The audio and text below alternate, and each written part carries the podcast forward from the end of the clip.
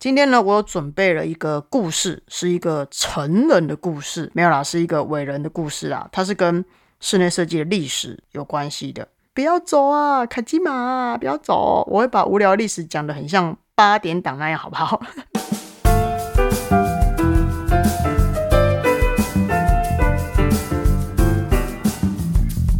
欢迎来到 Happy Halloween。我是想要突破舒适圈，正在发展新职业、发现艺术新趋势的室内设计师，转做风格师的 Win。今天是自说自话系列的 Win Win 开小灶。这个系列呢，开小灶系列是第一次录耶，那所以我有点紧张，因为如果这一集录不好的话，那以后你然后开小灶部分可能就没有人听了。那先问一下，有没有人不知道开小灶是什么意思呢？好，开小灶的意思就是我要分享知识给你们，比如说像我之前有提到的概念设计师这一块，然后之后呢可能会嗯陆续跟大家分享怎么样去国外面试啊。当然，就疫情结束之后，如果有些人想要往国外发展的话，我可能会分享一些国外的面试的技巧，然后怎么找工作，以及怎么考托福的，然后怎么做设计的，以及如何提升自己的美感。或者是如何活出自己的生活样式啊？那像这些都是属于开小灶部分。嗯，讲到这里，我好像其实蛮想去讲空间心理学跟色彩心理学，有没有？立刻很失控，脱稿讲有没有？立刻跑题。好了好了，这个东西我再找一集跟大家分享。今天呢，我有准备了一个故事，是一个成人的故事，听起来。怪怪的，没有啦，是我用词怪怪了，是一个伟人的故事啊，它是跟室内设计的历史有关系的。我用历史这两个字是不是有点沉重呢？不要走啊，卡基玛，不要走，我会把无聊历史讲的很像八点档那样，好不好？我尽量，好不好？那其实我觉得我以前呢上历史课，我可能也不是像大家这样就这么有兴趣啦。那我后来是因为看了一些书啊，然后看了一些历史啊，看了一些频道，我才发现，哦，原来古人也是很戏剧化的。所以呢，大家看到他们台面上这样风风光光的，其实说不定幕后波涛汹涌、勾心斗角，有没有像那个宫廷剧一样啊？没办法，谁叫我在纽约念过书嘞？所以我大概都知道这些剧本。你 看了，因为看了很多外文书，啊，需要做报告啊，没办法，所以要去研究他们。所以呢，我就想说，哎，开这个频道，开这个小灶，就是跟大家一起八卦历史。好了，我是觉得说，其实我后来真正去了解西洋艺术史之后，我才发现，哎，这个东西好像蛮有趣的，然后也没有那么困难。这样，正所谓 knowledge is power 嘛，对不对？正正所谓后面加一句英文也有点奇怪哈。反正呢，这些知识在你的生活上，它总有一天会变成力量嘛，对不对？所以，当你了解了艺术背景之后，它或许会帮助你成为一个有内涵、有底气、有才华的艺术家、设计师或者风格师嘛。我觉得这些背景未来是可以在你眉头深锁、弹尽粮绝时，突然天外飞来一笔的送上创意给你的。所以呢，我觉得这是历史的重要性啊。那你们也不要担心说。哦，我讲历史就很像是历史老师上历史课那样无聊。其实不会，因为我的，you know，说历史的故事的技术，其实是跟一位美国白人的老爷爷学的。就像是我刚刚说嘛，我以前我也很讨厌上历史课，尤其是要背历史啊，然后还要背什么五胡乱华之类。反正我以前也是很讨厌上历史课。那尤其是到美国之后，第一天拿到了。全英文的历史美学的书籍，哈，我整个就要晕倒了。我，我一直看，我就觉得说，边看边哭边流眼泪，你知道吗？就英文已经对我来讲已经够难了，然后我还要看这个美学历史，那我就有点头痛。这样，那殊不知，我到学校上课之后，看到了这位历史老师，他是一位美国白人的老爷爷老师，好长的 ID 啊！突然觉得他的 ID 很长，有没有？然后啊，他就把它当成是故事在讲，就是当然不像童话故事那样，不像白雪公主那样，但是他就是讲的非常的生动，然后有血有泪这样，然后上他的历史课，很像在看一部电影一样哦，就是有声有色的，而且我那时候会对每一个不同的时期啊，每一个重点人物发生的重点事件都很印象深刻。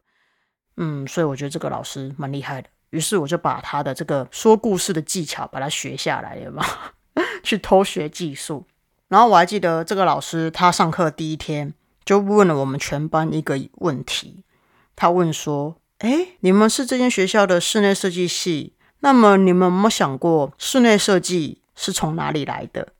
然后我们班就一阵静默，突然间乌鸦飞过了七八群，啊啊啊这样子。然后我们班就被我们全班哦就被叫起来交互蹲跳背课文，没有啦，开玩笑啦，这一段是我乱讲的哦，没有。然后老师呢，美国白人嘛，老爷爷就缓缓的说：“嗯，这个问题就是大家其中的论文报告题目。”然后我心想说：“哇，这老师人真好，还先把期中考的论文报告题目先跟我们讲。”然后呢，他就又说了：“我接下来上课会说到，呃，室内设计是从哪里来的。”所以大家上课要认真听哦。然后如果你听不懂，觉得太复杂的，就举手发问。当你举手次数越多，代表你参与感越高。你的期末总评会有一个态度成绩，我会依照你们的举手问问题的次数评分。哦，我那时候听到这个，我都落尾海，你知道吗？就是下巴掉到地下室去了。哦，我那时候才发现，哦，原来国外教育是这样子的哦。然后我那时候还停留在说，哈。我记得我小时候，然后举手问太多问题，还会被同学翻白眼，然后还会被老师责，然后还会被老师说：“哎，这位同学，你不要耽误大家上课时间，好不好？你私你有问题，你私下来问我，你问题实在太多了。”所以当那时候我听到白人老爷爷这样说的时候，我就觉得哇，好意外哦！原来，嗯，这也是一部分的文化差异这样子。好，我们言归正传，我今天干脆就跟大家分享这个问题的答案好了。分享我的期中报告的答案哦好，所以很多人是不是一出生其实就听过室内设计这个词，但是其实压根没有去想过说这个词它到底从哪里来的。然后有些人会说，嗯，反正也无所谓啊，与我无关是吧？反正就只是一个名词而已。诶，没有，现在这个名词它可不是一个名词而已哦，它现在可是跟我们的生活绑在一起，息息相关。然后呢，再加上现在在这个疫情的时代，你们觉得哪里最安全？家嘛，对不对？然后我们在外面一整天，总是要回家的啊，对不对？所以说，家是不是很重要？家是什么？它就是一个空间嘛。然后再加上我这个节目《Happy Halloween》，主要在说的是后视摄主义嘛。那要是没有室内设计，哪来的 Post Interiorism？然后再加上这现在这些新的职业，布置师啊、家饰师啊、布艺师啊、风格师啊、收纳师啊、家具师啊、软装师这些新职业怎么来的？你也可以讲说，如果建筑是室内设计之母，那么室内设计就是这些新职业之母啊。所以换句话说，就是建筑做阿公啊，恭喜恭喜！所以这时候就要从艺术史开始说起嘛。好，那我们就从前从前，有没有大家对这个台词很熟悉哈？反正就是十九世纪以前。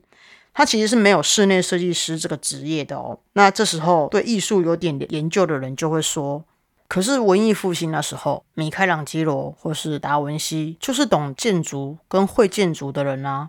然后他们所设计的教堂啊、宫殿啊，它其实也涉及到室内啊。怎么会说没有室内设计师呢？对不对？好，非常谢谢大家你们的反应，谢谢。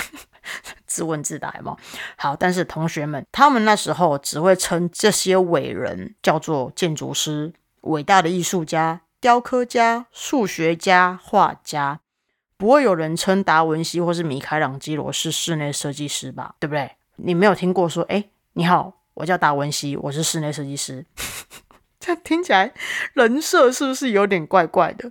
但是你会知道说，哦，米开朗基罗，你可能会跟他联想成他是雕刻家，或者他是建筑师，但是你不会叫米开朗基罗是室内设计师啊，是不是很奇怪？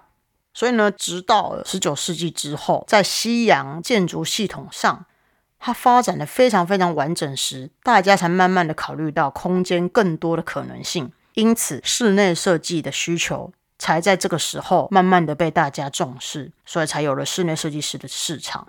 所以呢，在文艺复兴那时候，或者十九世纪之前，其实是没有室内设计这个职业的哦。好，所以根据已知的历史文献记载，史上第一位室内设计师，他是在纽约哦，然后她是女生哦。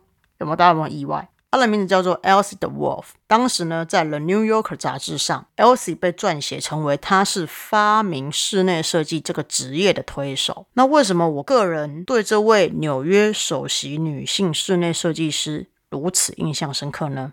原因有三个：第一个是她是女生；第二个她很正；第三个我的其中报告要写啊。有开始乱讲有没有？好了，我认真说哈，是因为在过去十八、十九世纪这个时代，还是男性主义当头。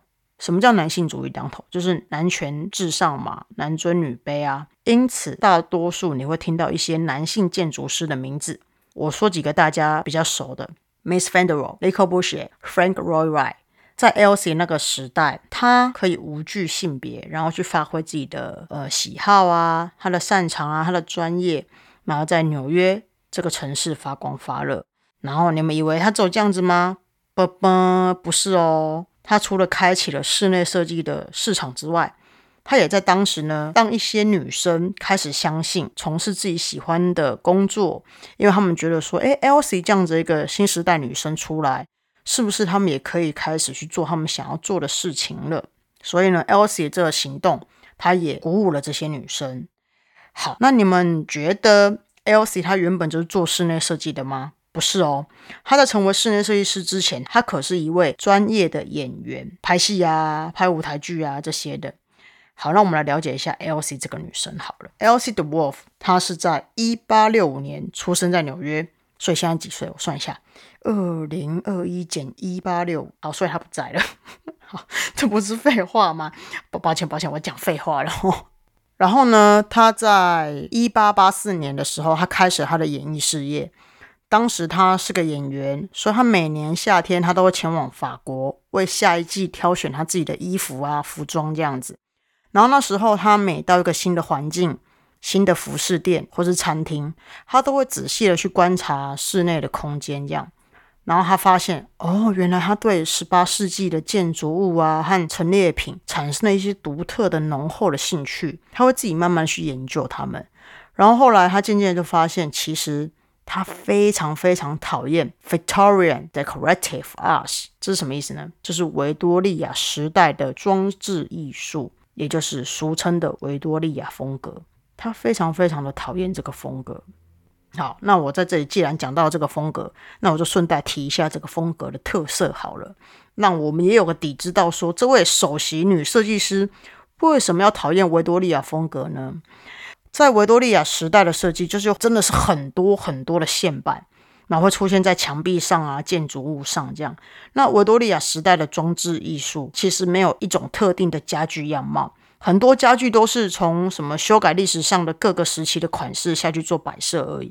例如说，修改哥德式的啊，修改巴洛克式的啊，修改洛可可式的啊，反正呢，在那个风格上来讲，就是有很多英国的贵族，他非常非常沉溺于这个风格——维多利亚风。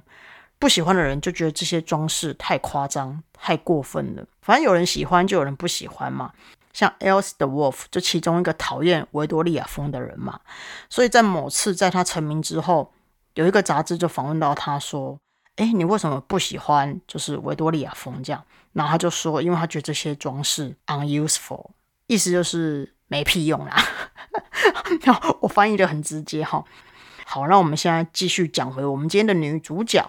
那她呢，在一九零五年决定从舞台上退休后，然后开始从事室内设计这个职业，然后并在纽约市开设了一家室内设计的办公室。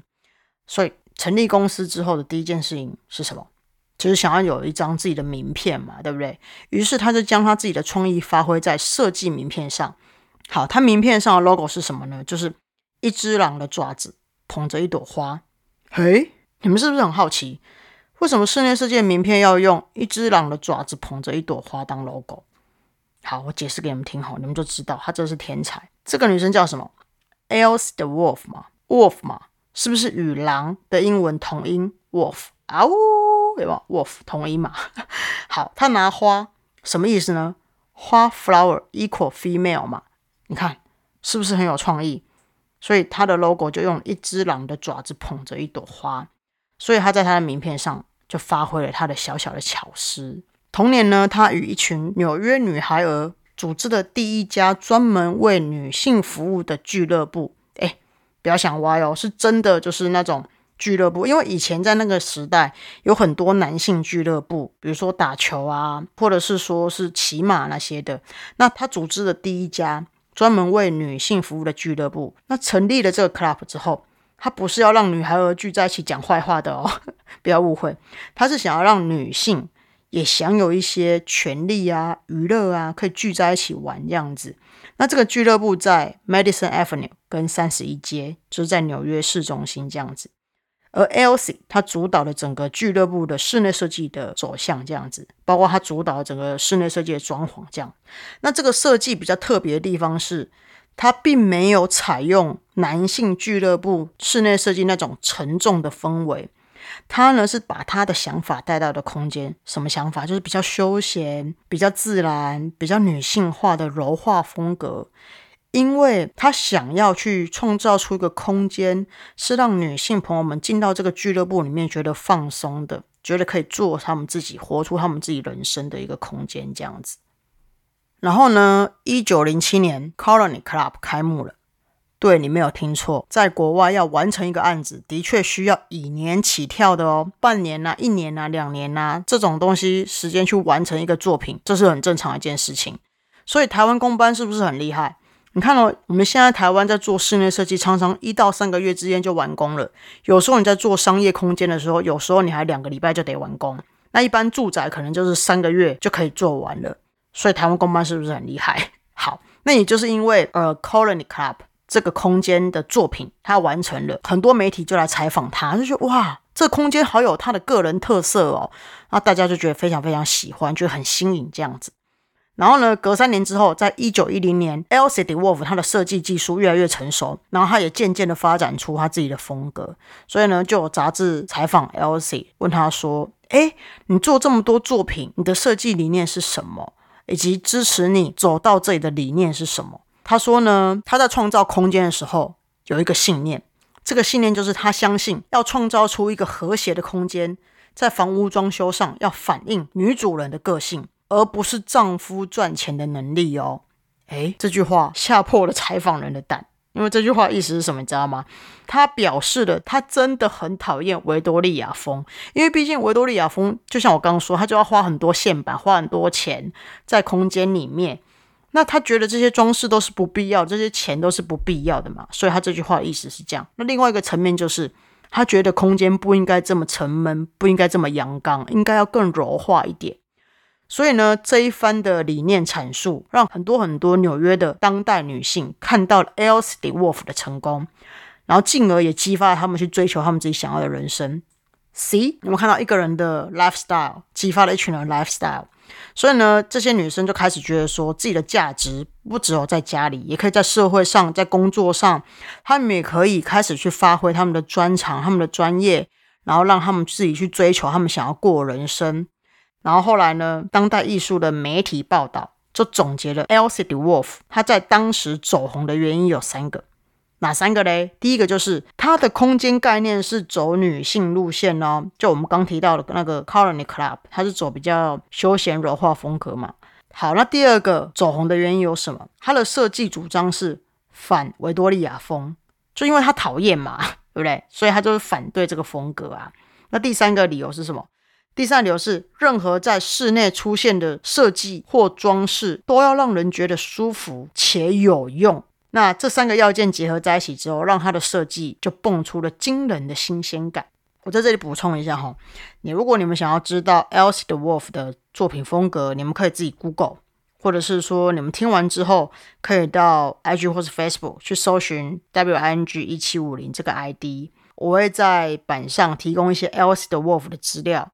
然后如果你们自己搜寻 Elsie de Wolf 的作品的话，你们可能会觉得有点花俏啦，可是。你们在搜寻他的风格之前，你们要记得也搜寻一下维多利亚风格，要比较一下。其实你把维多利亚风格跟 Elsie 的 Wolf 的风格比较一下之后，你就不会觉得 Elsie 的 Wolf 的风格很花俏了。好，那我们讲回来，我们今天的女主角。然后呢，她在有一次节目的访谈中，他就说到了，他就利用他自己女性特点细腻的这个性，他诉说了空间。他说。他觉得他在设计一个空间的时候，小桌子必须要有一个良好的阅读灯，方便我们去阅读使用。最好呢，卧室里面要有一个时钟，也要有一部电话，最好再来个贵妃椅，可以轻轻松松的、悠悠哉哉的躺在上面一个下午。然后别忘了，在舒适的椅子上还要搭配着微微的灯光。诶，你们不要小看我刚刚说那一段话哦，这段话在那时候充满阳刚的设计里面，这一段话它可是一大创举，你知道吗？就是我都可以想象那时候在一九一零年，刚刚那一段话会吓呆多少人，因为这一段话就是很细腻。然后很感觉很优雅的一个女生说出来对空间的一个想象，然后她会去落实她的一个感觉，这样。所以其实表面上我今天是讲了一个女性室内设计师的故事，但其实这个故事的背后，它是一个改革的故事。有没有突然觉得嗯升级了？有没有？你知道吗？这个女生在那个年代，她愿意站出来，用她的天赋跟她的努力，克服了很多障碍。克服了很多歧视跟偏见，然后还开创了这个新颖的职业——室内设计，然后也突破了性别的框架，说出了自己的理念，活出了自己的 lifestyle。然后这个行动，他不仅影响他自己的人生，变成一个成功人士，变成了一个历史的伟人，他也改变了社会，然后也激发了很多女生呢。所以才说啊，在纽约市这个大苹果。一个世界最先驱的都市，一个不肯服输、一个很倔强的城市里面，什么事情都有可能发生。所以历史是不是很重要？有没有重点开始放错？好啦，我现在历史讲完了，是不是时间过得很快？好听吗？会不会很无聊？应该不会吧，对不对？所以呢，到了现在二十一世纪，室内设计独立发展出自己的一条路。在台湾，你可以看到，在室内设计产业里面有工程公司、室内设计公司、室内装修公司、装潢公司等等。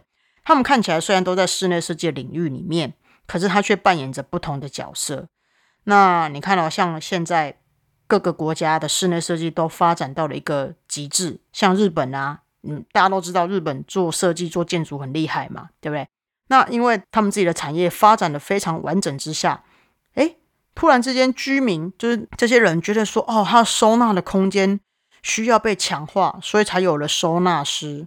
然后大陆呢就有了软装师，英国有了空间风格师，或者说你可以称它为空间造型师。美国呢，它有了装饰师、布置师或是布艺师。意大利呢，则有了家具设计师。北欧瑞典则有了家饰师，所以如果你有在关注台湾室内设计这个市场的话，你会发现这些职业其实也慢慢的悄悄兴起，然后越来越多人去咨询啊，或者说越来越多人去搜寻这些职业。其实呢，这些都是可以去证明后室内设计时代已经悄悄来临的，对不对呀？所以呢，感觉好像一个职业已经关不住大家所有的需求了。然后你们不觉得这种感觉就好像是当初？Else the Wolf，他看到那时候的纽约市场，觉得建筑已经没有办法去包含这一些了，所以他自己出来做了室内设计这个职业，然后室内设计就这样出头了，是不是很像那时候这样子一个场景？好，那再讲回台湾室内设计这一块好了。其实我们二零一七年的时候，英国首席风格师 Emily 就曾经抵达台湾，然后我记得那时候 Emily 在台湾也开了很多风格师的课程，然后有很多人报名上课。那整体上来讲，大家还蛮愿意去改变的啦。所以，尤其是在现在，我刚提到疫情时代嘛，居家生活时代，与我们太贴近了。然后，家又是我们最常待的空间，所以大家一定会想要更去精致我们待的空间，想要让这个空间更细腻、更好，跟我们的生活更贴切嘛。你就想想，Else the Wolf，他不就是将他的工作发展成为一个更细腻的一个代表嘛？所以，我们现在也在做这样子的事情啊，对不对？反正呢，今天的重点就是，我觉得人不断的在进化，未来总是会有一些新的职业出现，然后去协助大家完成他的心愿，然后去满足内心的那些需求嘛。那或许有一些人会说，啊，不就多一个职业，多一个噱头来赚我们的钱而已吗？哎，是这样说没错啦。但你们想想看，如果这个新的职业，它可以更提高我们的生活满意度。比如说像 Elsie 的 Wolf 这样，他创造了一个新的职业——室内设计，它可以去满足我们方方面面的需求，那是不是也蛮不错的？反正今天主要就是跟大家分享纽约首席室内设计师 Elsie 的 Wolf 他是怎么样改革翻新的。如果你们喜欢这样子类型的话，记得写信鼓励我，然后可以告诉我说你们喜欢，那我以后就会常常开这个系列的哦，然后跟大家分享一些知识。如果你也跟我一样想要突破舒适圈，想要做点不一样的改变，也想有自己的 lifestyle 的话记得追踪我的节目啊谢谢大家收听我们下次见喽拜拜。